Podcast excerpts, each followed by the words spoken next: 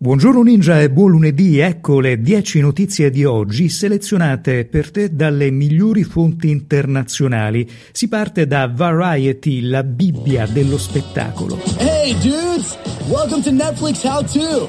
Let's rock!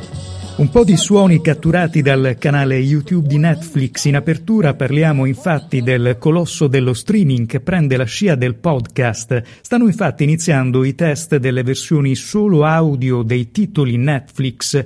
Gli abbonati che visualizzano questa opzione possono passare a questa modalità in un battito di ciglia selezionando il pulsante Video Off.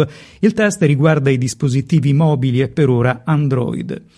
Anche Apple Pay nel mirino dell'antitrust dopo le indagini già in corso da parte della Commissione europea e del governo olandese, la nuova accusa contro Cupertino riguarda il modo in cui il tasto per il pagamento tramite digital wallet viene visualizzato e che risulterebbe più evidente di quello dei concorrenti, lo racconta il Financial Times.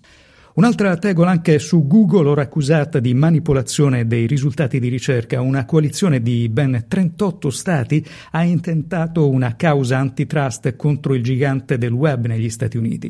L'accusa è di comportamenti anticoncorrenziali come la progettazione del motore di ricerca per fare leva più sui prodotti dell'azienda rispetto a quelli dei concorrenti.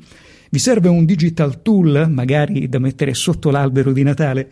Parliamo dell'alternativa Trello. Se l'app per la gestione di progetti non ti soddisfa pienamente, una buona opzione è passare a Notion. È un'applicazione all-in-one e permette di svolgere diverse funzioni. Oltre a to-do list e archivi di documenti, è possibile creare flussi di lavoro personalizzati.